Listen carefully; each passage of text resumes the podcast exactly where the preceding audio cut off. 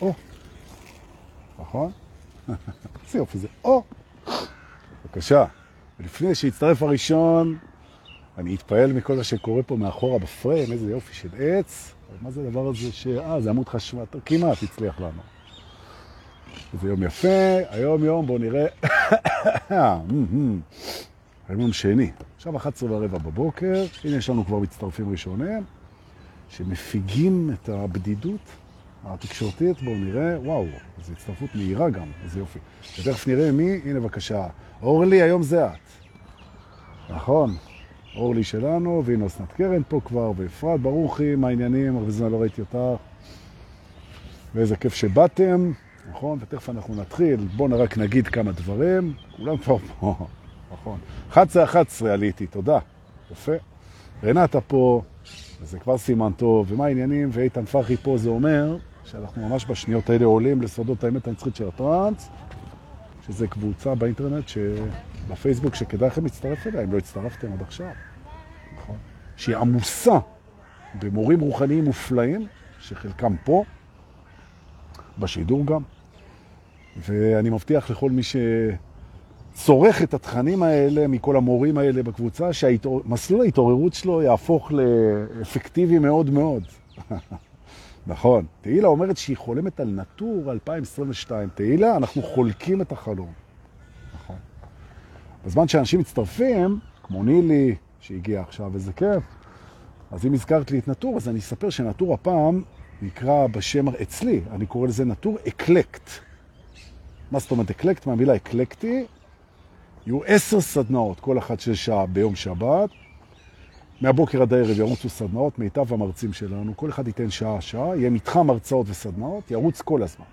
במקביל אליו ירוץ מתחם healing, עם מיטב ההילרים, ובמקביל אליהם תרוץ הרחבה, עם מסיבת אוזניות מטורפת, עם מיטב הדי-ג'יים. נכון. כל זה ירוץ, ברצף, ללא הפסקה. יהיה מדהים.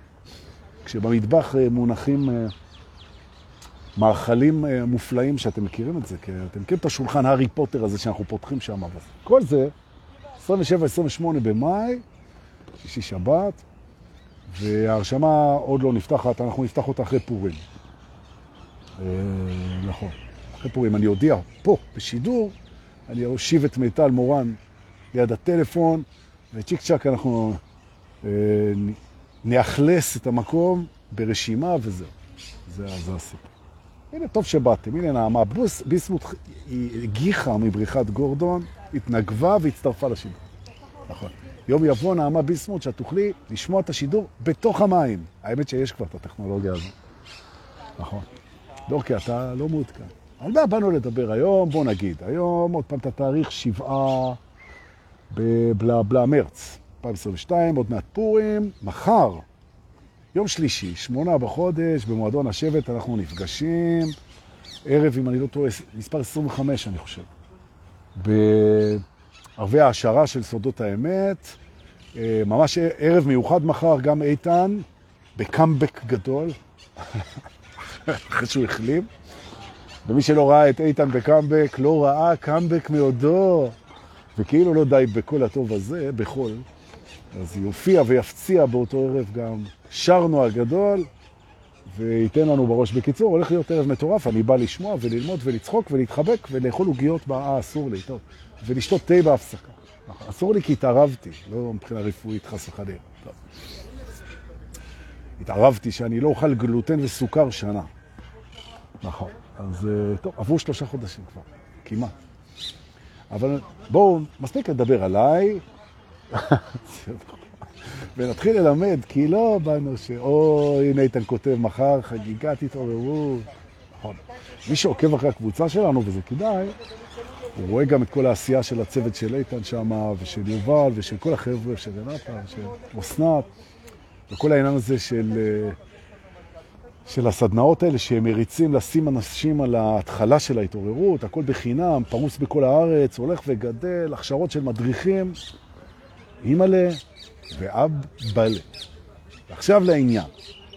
ברוכים הבאים לאפיזודה מספר, בואו נראה, אימאלה, 412 במסע הממלכה הפנימית שלנו. אנחנו ניסע היום לבית השלווה אה, אבל לא כדי ללמוד אה, טכניקות להשגת שלווה, אלא כדי ללמוד משהו אחר. אז בואו תעלו על המרכבה, ונניע וניסה, וקרן פז ששון הצטרפה אלינו, וזה אומר שברוכים הבאים, ופה, אדון יובל רבי, אני מבקש, איתה, אל תצחיק אותי, אתה רואה, אני מורה רציני, אני התלבשתי יפה, התגלחתי, ואני מוכן לשידור. ברוכים הבאים לבית השלווה. התובנה הראשונה שלנו היום זה שהעולם הוא נמצא בסערה. העולם נמצא בסערה. הסערה, הוא נמצא בסערה כבר הרבה זמן, אבל מספיק שנדבר על הקורונה, מה היא עשתה לעולם, ועכשיו על כל הבלגן באוקראינה עם רוסיה, ואנחנו מבינים את מה שכל כך קל לנו להבין על עצמנו, יותר קשה לנו להבין בחוץ, נכון? זוהי תקופת שינוי. נכון, תקופת שינוי, זה כל הסערות האלה, זה מה? משתנים, משתנים. ויש אנשים, אה, הצבע יורד פה מהזה, יש אנשים שהם חווים את השינוי הזה נורא נורא חזק, גם במערכת הרגשית, גם במערכת הקוגניטיבית, ויש אנשים שפחות. עכשיו, אה, התפקיד של אלה שנמצאים במצב אה, יותר טוב, יותר יציב, יותר רגוע, יותר שלב, יותר נינוח, יותר... אה, בתקופה הזאת התפקיד הוא קריטי. כי כל אחד כזה מזהה, כל בן אדם שהוא כאילו יציב, הוא מזהה שמסביב אנשים מתנדנדים וצריך להחזיק אותם, או רצוי להחזיק אותם, או כדאי להחזיק אותם, או כיף להחזיק אותם, whatever, אם הם רוצים.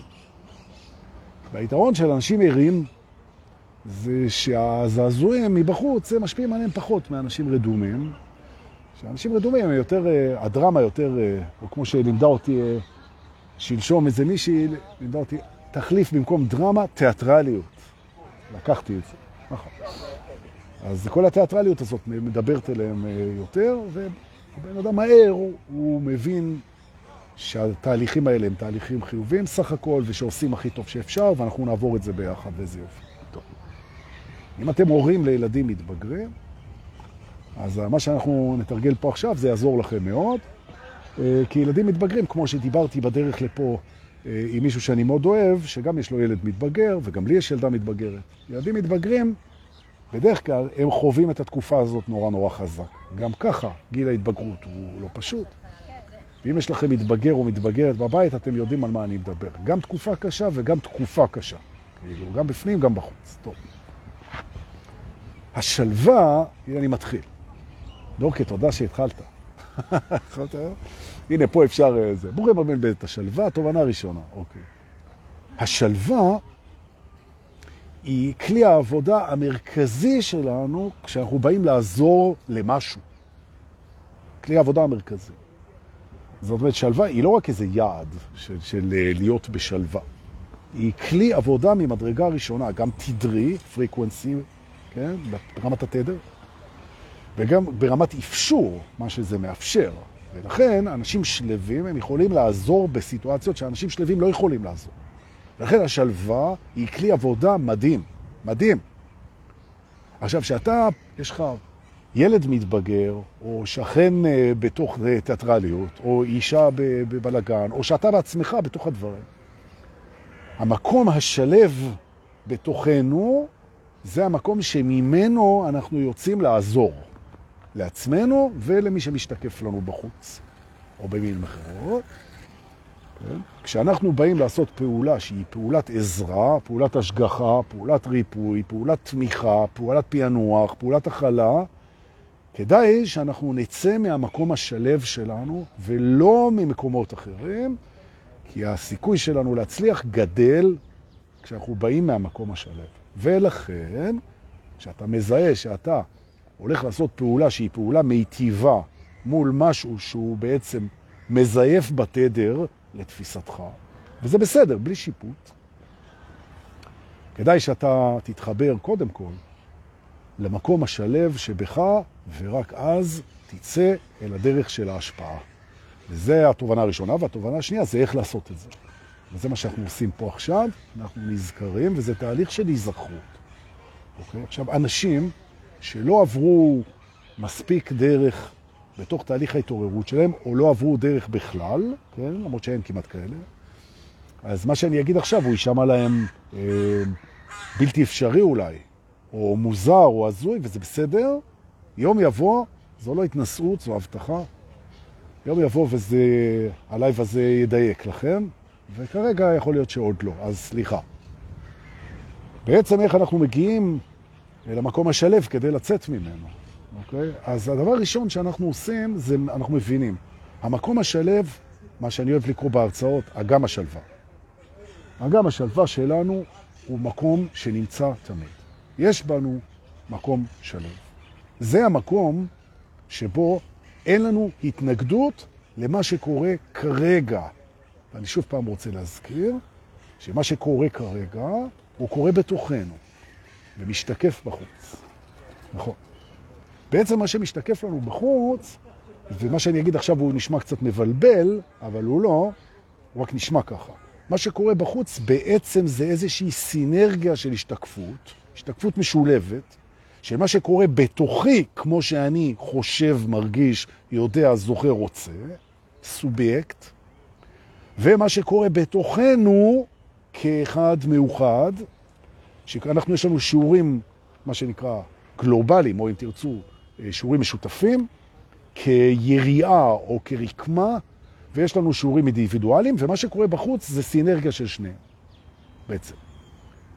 והשלווה זה מקום שנמצא בתוכנו, הוא נמצא בתוכנו גם כקולקטיב, והוא נמצא בתוכנו גם כאינדיבידואל, וכל הרעיון זה למצוא את זה לפני שאנחנו יוצאים אל ההטבה. נכון. איך עושים את זה? מבינים אחד. שאתה עכשיו מבקש מעצמך, אתה מבקש מעצמך לחבור, to connect, כן? להתחבר, לחבור, אל אגם השלווה שלך, ואתה עושה את זה בצורה של היזכרות ונשימות.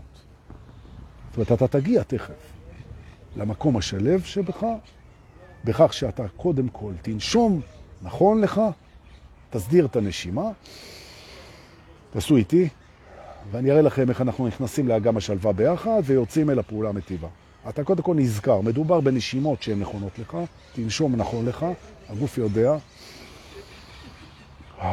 ולא משנה כרגע על מה אתה חושב, ואיך אתה מרגיש, ומה אתה זוכר, ומה המטרות שעומדות בנגד עיניך, ומה האתגרים, ומה הפחדים, ומה הכאבים, ומה האילוצים, זה לא משנה כרגע. כרגע אתה מרוכז בלנשום נכון, תנשום, ובהגעה אל המקום בך שלא מתנגד לעכשיו. לעכשיו. והנה התובנה הבאה, השלווה היא קשורה לעכשיו. המחשבות לא, הפחדים לא, האילוצים, הצרכים, הקונפליקטים, האובדנים, ההחזויות, לא קשור לעכשיו. זאת אומרת, בעצם, כניסה לאגם השלווה, זה התהליך של היזכרות בנשימה, ובהימצאותנו בהווה, ובכך שיש בנו מקום שלב, אנחנו נכנסים אליו, ואנחנו נכנסים אליו כי הוא ימקסם את פעולת ההטבה שלנו. זו הסיבה שאנחנו נכנסים אליו, לא רק כי זה כיף להיות שלב. זאת אומרת, כדי להיות יעיל, זאת אומרת, המוטיבציה שלי בכניסה לשלווה היא כדי להשפיע יותר טוב. אני בוחר להיות שלב כדי שההשפעה שלי תהיה יותר מיטיבה. על הילדה שלי, על הילד שלי, על האישה שלי, על הבריאות שלי, על הסביבה שלי, על העולם שלי, על, על האלוהים שלי אפילו. אוקיי? אני רוצה להשפיע, אני קודם כל שלב. נכון. ומדוע? אוקיי? כי אני מזכיר שוב פעם, שבדיוק כמו מוזיקה, מה שהכי משפיע בפעולה שלך זה התדר שאתה נמצא. בעצם שתי פעולות שהן אותה פעולה, שתי פעולות זהות. שאחת היא נמצאת בתדר שהוא מדויק למטרה או למי שאתה, שזה אותו דבר, כי אתה זה המטרה שלך. עכשיו, או אותה פעולה, כשהתדר לא מדויק, אז ההשפעה היא שמיים וארץ, כנ"ל בפעולות רפואיות, אגב. נכון? תהליך רפואי עם כוונה מדויקת בתדר נכון, הוא מרפא הרבה יותר מאשר אותו דבר בלי התדר. זאת אומרת בעצם, כניסה, כניסה, אנשים עוברים פה, רואים אותי בלייב. כניסה לתוך אגם השלווה היא לא רק כדי להיטיב, היא גם לדייק. זאת אומרת, את התדר. או. עכשיו אנחנו נמצאים בפנים, אנחנו חושבים, אתם יכולים להכניס את הדמיון גם לעניין הזה ולדמיין איך נראה אגם השלווה שלכם. וזה מקסים. אני מניח שאסנת סופר, כשהיא תשמע או שומעת את הלייב הזה, אז היא גם מת, מתפתה לצייר אותו. אז תציירו לכם אותו בראש. איך נראה אגם השלווה שלכם בפנים? הוא גדול, הוא קטן, הוא דומה לכנרת, הוא דומה לאגם לוצרן, הוא יכול להיות בכל צבע שהוא, משהו שמרגיע, מה יש לחופיו, מה שט עליו, מי שט עליו, מי נמצא שם איתכם. כל דבר שנוסך בנו שלווה נמצא באגם השלווה. כל דבר. נכון. ובראשם, ובראשם, ההווה. נכון. ההווה. והסיבה שההווה נוסך בנו שלווה היא מאוד פשוטה. אי אפשר לשנות אותו. נכון. כל שינוי הוא תמיד מעכשיו, הוא לא עכשיו. אי אפשר לשנות את עכשיו. ואם אי אפשר, אז הסר ידיך מאגם השלווה. אתה, אי אפשר לשנות את זה. זהו, יופי. אוקיי. עכשיו אתה הולך לעשות פעולה ממקום שלב, אנחנו מגיעים לתובנה הבאה, אוקיי? אתה הולך לעשות את הפעולה הכי מיטיבה שאתה יכול. הכי אוהבת שאתה יכול, הכי מתחשבת שאתה יכול, הכי אפקטיבית שאתה יכול, הכי מדויקת שאתה יכול, מהמקום הכי נכון שאתה יכול, נכון. זה בכלל לא אומר שאי אפשר לעשות את הפעולה הזאת יותר טוב. זה בכלל לא אומר את זה. זה רק אומר שאתה הרגע עושה אותה הכי טוב שאתה יכול. נכון. וזה, תקשיב טוב מה אני אומר לך, זה בעצם, זוהי בעצם המחויבות היחידה שלך לפעולה הזאת. להוציא אותה מהמקום הכי מדויק שלך ולעשות אותה הכי טוב שאתה יכול. זהו, זה. ולכן, בשנייה שאתה עושה את התהליך הזה, קורים שני דברים. הפעולה בעצם יוצאת ממקום שלב, היא הכי טובה שאתה יכול, ואין לך לא ספקות, ולא אשמה, ולא היסוס, ולא פחד, כי אתה יודע שעשית את המקסימום שלך, וזה שאפשר לעשות יותר זה לא אתה כרגע. זהו זה. וכך קדימה וגם אחורה בזיכרון. לכל האנשים. התפיסה הזאת שאומרת שכולם עושים תמיד הכי טוב שהם יכולים, ותמיד אפשר לעשות יותר טוב, היא מביאה אותנו חזרה לאגם השלווה. אה, אז אם כולם עושים תמיד הכי טוב שהם יכולים, כולל אלוהים, והשכנים והחברים, וכולם עושים הכי טוב, אז בואו נהיה שלבים, ופשוט נעשה הכי טוב שאנחנו יכולים, וזה ספירלה, ואנחנו שלבים ועושים הכי טוב שאנחנו יכולים. שלבים, הכי טוב שאנחנו יכולים. כשהאגו נתקל בשיעור הזה, אז uh, יש לו בעיות קשות עם השיעור הזה. מדוע? מהסיבה פשוטה שהאגו במהות שלו הוא לא יצור שלב, וכשאתה שם אותו באגם השלווה זה מתחיל להיות לו לא נוח. כמו קרייריסטים שיושבים בקוסמוי על החוף והם חייבים לעשות משהו. נכון. כל השקט הזה והשלווה הזאת זה הורג אותם. הם חייבים להיות, אה, נכון, האגו הוא חייב להתנגד, הוא חייב לשפוט, הוא חייב להיות פעיל, הוא חייב... נכון. הוא לא אוהב את הדבר הזה, אחד. שתיים, הוא מאוד עסוק בענייני אחריות ואשמה. ועל שני הדברים האלה אני רוצה לדבר עכשיו. אוקיי. איך אנשים אחרים מרגישים, זו לא אחריות שלך. זה לא אחריות שלך. איך הילדים שלך מרגישים, זה לא אחריות שלך. איך ההורים שלך מרגישים, זה לא אחריות שלך. איך הבת זוג שלך, בן זוג שלך מרגיש, מרגישה, זה לא אחריות שלך. האחריות שלך זה לפעול בצורה המיטבית. זה הכל, גם מולם. הכי אוהבת, הכי מדויקת, הכי אותנטית, הכי נכונה, הכי כמו שהיית רוצה שינהגו איתך. לזה אתה מחויב. ויש לך עוד מחויבות אחת קטנה, וזה ההרגשה שלך. גם לזה אתה מחויב. אתה גם מחויב להרגיש עכשיו הכי טוב שאתה יכול. ושום דבר לא אחראי להרגשה שלך, רק אתה. וככל שאתה מתפתח בתוך הסולם הרוחני, ואם אתה פה איתנו אז אתה מתפתח בסולם הרוחני, אתה מבין שאיך אתה מרגיש בסופו של יום, בסופה של למידה, בסופה של התפתחות, דבר שאין דבר כזה, אתה מבין. איך שאתה מרגיש זו אחריות שלך, ואתה יכול להחליט את זה. אתה יכול לבחור בזה, דיברתי על זה גם בשיעור של אתמול. אתה יכול לבחור בזה איך אתה מרגיש. ומאחר שאנחנו בעולם יחסי סובייקטיבי דואלי, אז לא תמיד אתה תרגיש שבחרת את זה, ולא תמיד הבחירה שלך תשקף באמת את מה שבחרת. נכון, אבל אתה תמיד יכול לבחור בזה. אוקיי? תמיד זה עכשיו. אז תבחר. נכון. שמחה ושלווה וקבלה והכלה ואופטימיות ויצירתיות, יש להם תדר מרפא. גם אותך וגם את הסביבה. אם אתה תבחר להיות כזה, שלב, שמח, מכין, זה ירפא גם אותי, גם אותך וגם את הסביבה. זה ירפא אותנו. עכשיו, זו מחויבות שלנו לעצמנו, נכון? לדאוג לעשות את הכי טוב שאנחנו יכולים. אז תבחר את ההרגשה שאתה הכי יכול לבחור אותה עכשיו. אוקיי.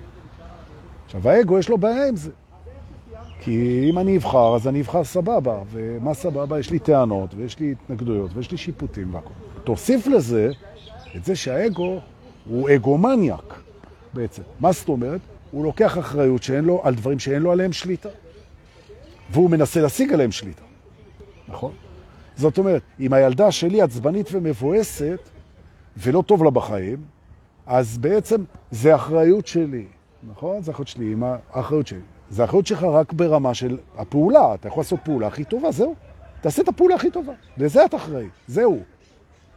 עשית את הפעולה הכי טובה, לדעתך, להרגשתך, לתפיסתך, לזיכרונך, ביצעת, נגמר הסיפור שלך עם האחריות. הלאה, לפעולה הבאה. אתה אחראי על הפעולות שלך, ועל ההרגשה שלך, ועל הממלכה הפנימית שלך. זהו זה. ולא על איך אנשים אחרים מרגישים. ועכשיו בוא נהפוך את זה. אף אחד לא אחראי על איך אתה מרגיש. למה אתה לא שמח? האישה התעלמה ממני. אז, אז אם היא התעלמה ממך, זה אומר שהיא עשתה הכי טוב שהיא יכולה. לא, היא לא עשתה הכי טוב שהיא יכולה. היא עשתה הכי טוב שהיא יכולה. לא, אתה לא מכיר אותה. אני אומר, אני לא צריך להכיר אותה. אני מכיר אותך. הוא אומר, אתה גם אותי לא מכיר. אני אומר, אני מכיר אותך כי אתה ההשתקפות שלי, ואני מכיר אותי. נכון. ואתה בוחר להאשים אותה בזה שאתה לא שמח, כי זה יותר קל לך מאשר לקחת אחריות על השמחה שלך. או במירכאות, אתה עצלן חמוד שלי. נכון. למזלך אני יודע שזה הכי טוב שיכולת כרגע. אז היית עצלן עד עכשיו, ועכשיו תפסיק להיות עצלן ותבחר להיות שמח, ותקנה לה פרחים. נכון. יפה. טוב, מסכם את זה לפני שנצא מפה, בסדר? כדי לעשות פעולה מיטבית, מיטיבה, אנחנו נכנסים לאגם השלווה, אנחנו נזכרים, אנחנו נושמים, אנחנו משחררים אחריות שלא קשורה אלינו, לוקחים את האחריות שקשורה אלינו, אוקיי? בוחרים הרגשה, בוחרים פעולה מיטיבה, מוציאים אותה בכוונה מלאה, משתחררים לגמרי מאשמה ומאחריות ומשליטה, והללויה. זה זה. לנשום, תנשמו. אה. אנחנו נצא מפה וניסע היום, אה, עכשיו, ניסע לבית האהבה עצמית ונלמד שם גם איזה ניואנס שהוא מעניין. ושוב אני מזכיר לאלה שהצטרפו עכשיו לראות מההתחלה, גם לשתף. נכון, זה חשוב שתשתפו את זה, זה חשוב, זה חשוב, כי כשאתם לא משתפים את זה, אז אנשים פספסים את זה, ממש. ותשתפו, תשתפו, אני מקבל כאלה ביקורות נהדרות על הסרטונים האלה, שממש חבל שחברים שלכם לא ייהנו מזה, לפחות תציעו להם. נכון. עכשיו, אם לא בא לך לשתף אותי, אני יכול להבין את זה, אז לפחות תשתף אותם בתכנים כמו שאתה הבנת אותם, תלמד את זה אתה. נכון. עכשיו, אם זה לא דיבר אליך, אז נקסט, אין בעיה. אבל אם זה דיבר אליך, או שאתה תלמד את זה, או שתעביר אותי אליהם. אבל, הלו, טוב. הבית שאנחנו מגיעים אליו עכשיו, בית אהבה עצמית, הוא בית שבאנו אליו עכשיו ללמוד ניואנס שהוא ניואנס יפה בדרך. ומהו הניואנס? אני אסביר. במסלול הרוחני אנחנו לומדים בעצם לאהוב את עצמנו ללא תנאי. ללא תנאי. עם הפשלות שלנו, עם הקשיים שלנו, עם הטעויות שלנו, עם החוסר מושלמות שלנו, ואנחנו מגיעים למקום שבו אנחנו מקבלים את עצמנו לגמרי ללא צורך להשתנות בשביל זה. אנחנו מסוגלים לאהוב את עצמנו בלי לדרוש מעצמנו שינוי, וזה הישג אדיר. ננשום, אדיר. נכון. מה שיפה בדרך שלנו, שהיא דרך אינסופית. ועד שהגענו להישג כזה אדיר, אז אנחנו לגמרי נחים בו, אנחנו מנחסים אותו מלשון נכס. אנחנו מתענגים עליו, אנחנו עפים עליו, אנחנו אוהבים את עצמנו ללא תנאי, ואחרי זה גם את הסביבה שלנו, ואחרי זה בכלל. ואנחנו נהיים אהבה ללא תנאי. איזה כיף. וזה הישג מטורף, מטורף, מטורף, מטורף, מטורף, מטורף, לנשום. אה. ועכשיו הולכים עוד צעד. אומר דבר כזה, אנחנו רוצים לגדול, להתפתח ולהשתפר. אנחנו רוצים את זה, לא תמיד. אנחנו בטח לא צריכים את זה, ואנחנו בטח לא חייבים את זה, וזה בטח ובטח לא תנאי באהבה העצמית שלנו. נכון. אגב, כנ"ל בזוגיות. זה שאתה רוצה שהאישה שלך היא תשתפר בכל מיני דברים לתפיסתך, ותגדל ותתפתח והכל, זה מקסים, נכון, אבל זה בטח לא תנאי לאהבה שלך אליה. אם היא לא תעשה את זה, אתה בטח לא... נכון.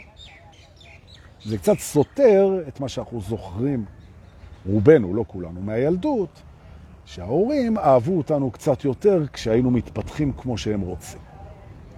הסיכוי שאתה תרגיש יותר אהוב כשאתה אה, עומד בציפיות, הוא, את, בהרבה בתים הוא היה סיכוי יותר גדול, ובעצם נוצרה פה מניפולציה של אהבה על תנאי. לא בכוונה רעה, אלא פשוט, כי ילדים הם כל כך צמאים לאהבה שזה מפתה להעצים אותם יותר כשהם עושים מה שאתה רוצה. נכון. שזה סוג של אילוף בעצם, ורובנו עברנו את זה. אם לא בבית, אז בבתי ספר. נכון. אחרי זה גם במערכות יחסים. במקרה הקיצוני של זה, זה מייצר אנשים מרצים, שזה דבר שכדאי לטפל בו, אה, ובמקרה השני של זה, זה מייצר רוצחים סדרתיים, וזה משהו שבוודאי כדאי לטפל בו, אבל זה היה חצי בצחוק ולא נטפל בו פה כרגע. אוקיי. אבל זה לא הנושא שלנו. הנושא שלנו זה מה קורה אחרי שלמדנו לאהוב את עצמנו ללא תנאי, והולכים עוד צעד קדימה. מה הצעד הבא? לעזאזל.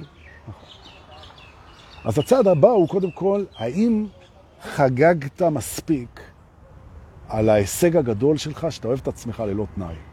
פתאום אתה מפשל, פתאום אתה נכשל, פתאום שכחת, פתאום נכשלת, פתאום נדפקת, פתאום איבדת, פתאום זה, ואתה מגלה שהאהבה שלך שרירה וקיימת. נכון. וכך גם לאחרים. וזה ממש, זה מצדיק לעשות מסיבת טנס בטבע ולהזמין את דורקה לרקוד, כן? ברור, כשלעצמו. אבל אחרי זה, אחרי שחגגת על זה איזה כמה שנים טובות, אתה אומר, טוב, יאללה, בוא נתפתח עוד קצת, בוא נלך קדימה. אתה אומר, אוקיי, איך עושים את זה? אז אני מסביר פה עכשיו. זאת אומרת, לרגע לא לטעות, כן? מה שאני אומר עכשיו זה לאנשים שבעצם הספיק להם לחגוג על ההישג המדהים הזה והם רוצים ללכת קדימה. נכון. מי שעוד לא חגג את זה מספיק, או מי שעוד לא למד לאהוב את עצמו ללא תנאי, אז תשכח ממה שאני אומר עכשיו ותיזכר בזה כשזה יהיה רלוונטי. אוקיי? יופי. נושמים. הדרך שבה דחפנו את עצמנו להתפתחות, הרבה פעמים היא עברה דרך תקשורת לא נעימה עם עצמנו, כתוצר של מה שפגשנו הבית. היינו מלחיצים את עצמנו לגדול, ללמוד, להתפתח, להשתפר, מלחיצים את עצמנו, מלקים את עצמנו, נוזפים בעצמנו, מונעים מעצמנו דברים, אוקיי? ממש, מקטינים את עצמנו. כל מיני פטנטים שבעצם ככה לימדו אותנו לגדול ולהשתפר. או באין ברירה, או בפחד, או בלחץ, או בכוח, ככל.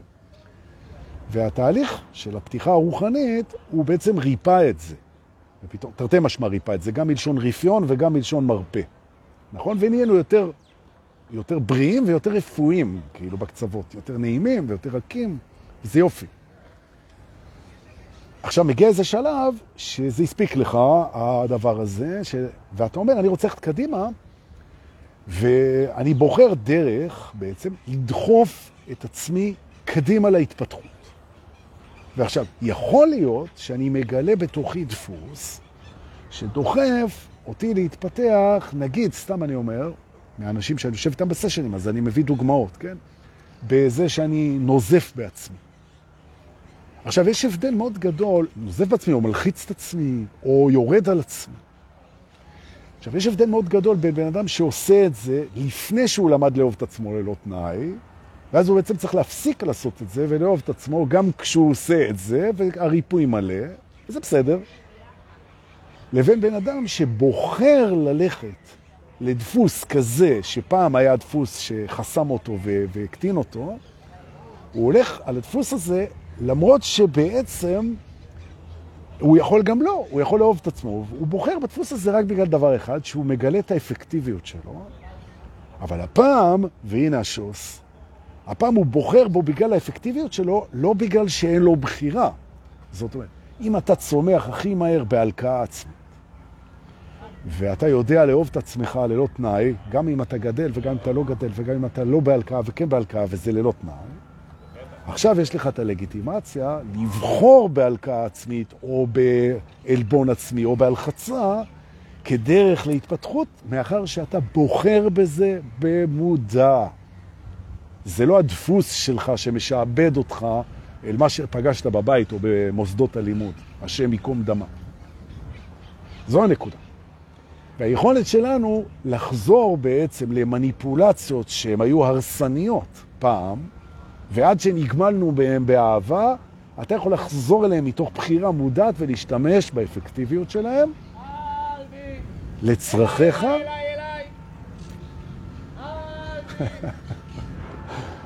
יש פה טיפוסים, תאמינו לי, בפארק, זה מדהים. מדהים. אתה משתמש בזה לצרכיך באפקטיביות מטורפת, וזה לא הרסני, כי אתה כל הזמן מסתכל על זה בעין בוחנת של המודעות, וזה גם משרת אותך, וזה גם לא הדפוס שלך. זה מקסים. ולא די בכך, אלא זה גם מזכיר לך כמה גדלת, כמה צמחת, כמה השתפרת, וכמה בעצם זה כבר לא הדפוס שלך. אבל עדיין אתה מפעיל את זה למטרות אפקטיביות. וזה מדהים. זה מדהים, ממש. אני רוצה לחזור על זה מהר, כדי להיות בטוח שהבנו. לקח לנו הרבה מאוד זמן להשתחרר מדפוסים לא נעימים, לא טובים ולא בריאים, שניהלו אותנו ומנעו מאיתנו אהבה עצמית. התפתחנו, גדלנו, צמחנו, למדנו לשחרר את זה ולאהוב את זה, ואחרי שחגגנו על המצב הנהדר הזה, אנחנו יכולים להשתמש בהם, ממש, להשתמש בדפוסים האלה בבחירה מודעת, מתוקף זה שהם אפקטיביים, למרות שהם לא נעימים, זה ממש כמו סדו-מזו. ממש. אני מכאיב לי כדי להתפתח, כי בחרתי, כי, כי בא לי על זה. נכון. אני לא חייב. אני אוהב את עצמי אם אני אתפתח ואם אני לא אתפתח, אם אני כן אשתמש בזה ואם אני לא אשתמש בזה, זו בחירה נטו. נכון. ויש הבדל מאוד גדול בבן אדם שמכאיב לעצמו כדפוס, אה, או בן אדם שבחר לעשות את זה ואפילו מתענג על זה, שזה מזוכיזם כזה, וזה לא חייב להיות כאב. זה יכול להיות הלחצה, פתאום אתה אומר, יאללה, בוא אני אלחיץ את עצמי קצת, אני מתפקד נהדר בלי זה, ואני אוהב את עצמי גם ככה וככה, בוא אלחיץ את עצמי קצת. הרבה זמן לא הלחצתי את עצמי, זו הלחצה טובה. הרבה זמן לא התאמצתי, כל מיני דברים כאלה ש... שני הבתים האלה עובדים מעולה ביחד, נכון? ממש ככה. ולתרגל גם כניסה לאגם השלווה עם הנשימות, נורא כיף, וגם ניסיון לבדוק האם אתה יכול לבחור בדפוסי עבר לא מהדפוס, שהם לא משתלטים עליך, אלא הם רק האפקטיביות, ויש לנו מלא כאלה. זה מקסים, זה כמו חזרה לילדות, אבל ממקום, זה כמו לנסוע ולראות את אה, בית הגידול שלך בוורשה, כזה. משהו כזה, אתה יודע. זה, זה מאוד סנטימנטלי וזה מאוד אפקטיבי. תנסו, תראו אם עובד לכם. נכון. זה המקום להגיד תודה על הכל. להזכיר שוב שמחר בערב בשמונה אנחנו נפגשים במועדון השבט. תפגוש את שתי ההרצאות של איתן פחי ושל שרנו הגדול. יהיה כיף גדול, אני אבוא. אז אם יהיה לכם שאלות לגבי הרצפים האלה שלימדתי, אז אני בהפסקה לרשותכם. ומתקרב לנו המרתון, עדיין רץ רישום אצל אסנת סופר, המרתון מדריכים, שיהיה בשני לאפריל, משמונה בבוקר עד תשע בלילה. כשבאמצע היום, בשתיים, אנחנו מזמינים את כל מי שרוצה לבוא למסיבה ולפרוק איתנו את האנרגיות של השש שעות הראשונות. חצי ראשון רק למדריכים, חצי שני כולנו ביחד רוקדים. ועל הכיפאק, זה בשני לאפריל, מועדון השבט בתל אביב, פרטים אצל אסנת סופר. אני מאחל לכולנו שיהיו אנשים שישלחו לנו בביט ובפייבוקס כסף כמו שאתם שולחים לי, ותודה לכל אלה שמעלים אותנו ושמים אותנו והכל. התאריך של נטור זה 27-28 במאי, עוד אין רישום. תודה שבאתם. חיבוקים וגם נשיקות ליודעי הדבר, ואנחנו מקפידים על זה. להתראות.